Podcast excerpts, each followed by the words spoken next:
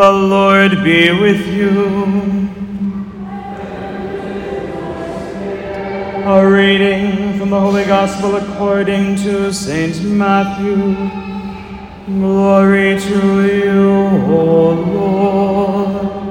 Lord. When Jesus saw the crowds, he went up the mountain, and after he had sat down, his disciples came to him, and he began to teach them, saying, Blessed are the poor in spirit, for theirs is the kingdom of heaven. Blessed are they who mourn, for they will be comforted. Blessed are the meek, for they will inherit the land. Blessed are they who hunger and thirst after righteousness, for they will be satisfied. Blessed are the merciful for they will be shown mercy.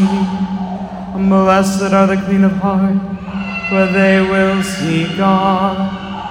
Blessed are the peacemakers, for they will be called the children of God. Blessed are they who are persecuted for the sake of righteousness, for theirs is the kingdom of heaven. And blessed are you when they insult you and persecute you, and utter every kind of evil against you because of me.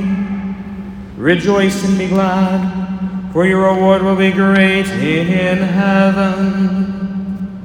En aquel tiempo, cuando Jesús vio la muchedumbre, subió al monte y se sentó.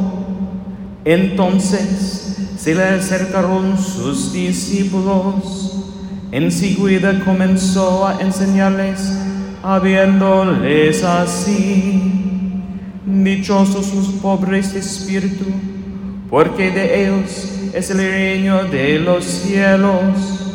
Dichosos los que oran, porque serán consolados.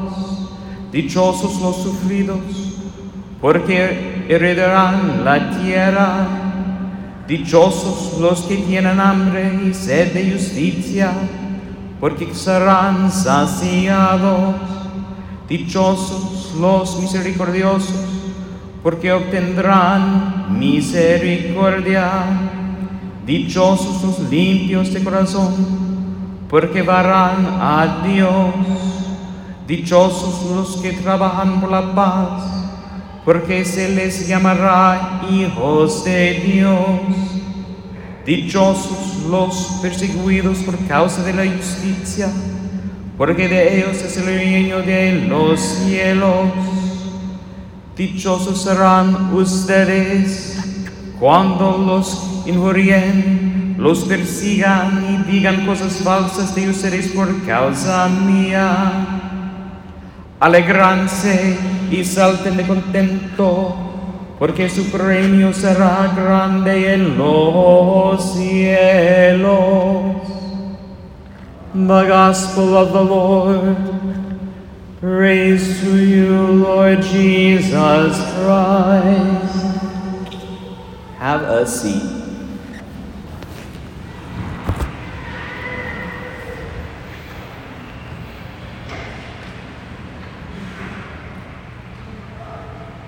I had my first car accident just outside those doors when I was 16. My folks had the rarest of things in our family. The only time this happened, the whole time I remember growing up, they got a weekend away. And so I was staying with my grandmother. That makes it sound special. She lived with us, but that's why I was allowed to stay at home. I had a license. I was supposed to drive myself to and from work at school and take grandma to church on Sunday. I was not supposed to be scooping the loop with my friends. I got hit right here, going north on 6, by a car that ran the red here at High. And so the accident was definitely not my fault. But I still wasn't supposed to have the car downtown. Father Kiernan was on the front steps of the cathedral, having just finished, of all things, a wedding, and he saw the whole thing happen. Well, he ran over first to make sure everybody was okay, but when it became clear that nobody was really injured and that I needed some more help, he looked at me and he said, You're Pat McManus's boy, aren't you? And I said, Yes, Father. He said, I went to school with your dad. I know that, Father. You're in a heap of trouble, aren't you? Yes, Father. So after the police came and did their thing, he helped me shift the car into neutral. We pushed it up six and into the parking lot back here. And before he let me call my dad, he went in the rectory and changed his clothes and came out with a dolly and a toolbox and got up underneath the car and did some kind of mechanical magic that made this not quite as bad as it was going to be once dad finally got here. Then we called my folks. They were a couple hours out of town. And those two or three hours waiting for their return were the longest of my life. I knew that I was sunk. I knew that I was in desperate, deep trouble. And I knew, worse than anything, that I'd have terrifically disappointed my father. He and I had built that car together from a wreck that he'd found at work. I destroyed something really precious, not just that he'd given me, but that we'd made together. So we waited there in the parlor of the rectory, two, three hours. Father Kiernan just talking, trying to keep me calm. Dad showed up, came into the parlor. It was just he and I and Father. And it's the only time my whole childhood this ever happens, before anybody calls DHS 25 years late. He cracked me once across the face. It's open handed, it wasn't too bad.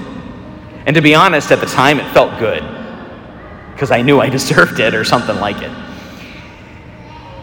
And he was like heaving, he was so upset, right? And Father Kiernan just looked at him and he said, You done?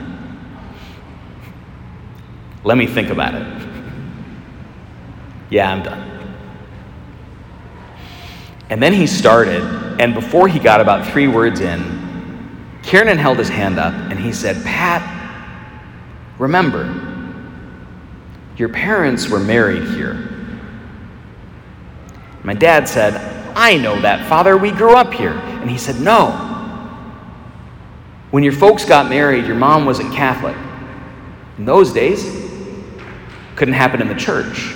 They were literally married in that room. The room where 60 years later, my dad had cracked me across the face for stealing the car and wrecking it. Something happened in that moment. Something I think that ultimately probably helped lead to my vocation to the priesthood. In the living room of the rectory, I touched grace. There was a kind of sacrament that took place in that space, recognizing that once upon a time a sacrament had taken place in that very space. And that it wasn't just the church, as magnificent as it is, the cathedral itself that was holy, but that holiness had happened all over the place here. And of course, the seed that was planted in that rectory parlor on a Thursday morning on the way to work 80 years before, that grew up not just into my dad and his siblings, us, the grandkids. It had this like reverberating effect. I mean, in important ways. I would not be here celebrating your nuptial mass were it not for that couple 100 years ago. I wouldn't be here in an even more mysterious way, were it not for wrecking the car out there 25 years ago. Sacraments are like that. There are these peak moments, particular to be sure. So something does happen new here today that's not just what's gone on before. But in order for this to work, in order for the, for the grace of the day to take, it depends on the authenticity of all the I do's you've said up till now and the million more that await you in the future. The, the potency of the grace that you're given today is dependent in important ways. on your willingness to cooperate. God will give you everything you need to succeed. But success does, importantly, depend simply on the two of you. Usually, when I preach at weddings, I tell a story about a bed. My grandparents, who married here, got a bed, and that bed has been passed down in my family ever since. It's the bed I sleep on at night, the rectory at Christ the King. The bed has become this kind of potent symbol of what married life means, of what family life means, and I'm kind of holding it in trust till I have a niece or a nephew old enough to need it. Those kind of symbols get passed down in families. That's ultimately what the lazo we'll use here in a few moments is about. The lazo, this double sided rosary, is meant to show the bindingness of the couple together. A couple months ago, I was doing a wedding, and the bride made the groom sweat a bit more than Jesse has Jorge, at least in different ways. She was real late, like an hour. Imagine that. And um, so we had to kind of rush the wedding. And when we got to the lazo part, the poor groom, who was real nervous and hadn't had anything to eat all day, started to sway. So they're kneeling, they're kneeling down at the kneelers, and the, the lazos over their shoulders, and they're up closer to me at the altar in the other church. And, and I know I can't get around the altar fast enough to catch him and they're too high up for anybody from the crowd to be able to run up. So I just catch the bride's eye. She looks over. She sees that he's going to fall. So she takes the lazo, this ornamental rope. No way it could hold up the weight of a full grown man, right? And she shimmies it down over top of her chest, takes a deep breath, and Wonder Woman style holds the boy up. And it took. He passed out, and she kept him afloat. There are days you'll keep him afloat, and days she'll do the same for you. That's the point of this, really. It's not simply, though, about cooperation or um, being patient and long suffering with one another's weaknesses. That's the reason that story about my dad and I in the rectory seems so potent to me today. It's ultimately a story of forgiveness, yeah? And of reconciliation. I mean, I turned 40 in a month. My dad's not still mad about a car I wrecked 24 years ago. We often call confession the sacrament of reconciliation, but I think that's a bit of a mistake all the sacraments reconcile. And I can't imagine, I can't imagine, as a celibate, I can't imagine a relationship in which you have to forgive and be forgiven more than when you're married to somebody. I can't imagine a place where you come to know reconciliation any deeper than what you are about to do. And of course, all of that is manifested most perfectly every time we come to the Lord's altar. The words the priest is privileged to say in virtue of his office in the church are meant to be the words on the lips of every Christian spouse every day of their married lives. This is my body, it is for you. This is my life's blood poured out for you. Do this, not in memory of each other not in memory of what happened today. Do what happens today in memory of Him and what happens every time we come to the altar.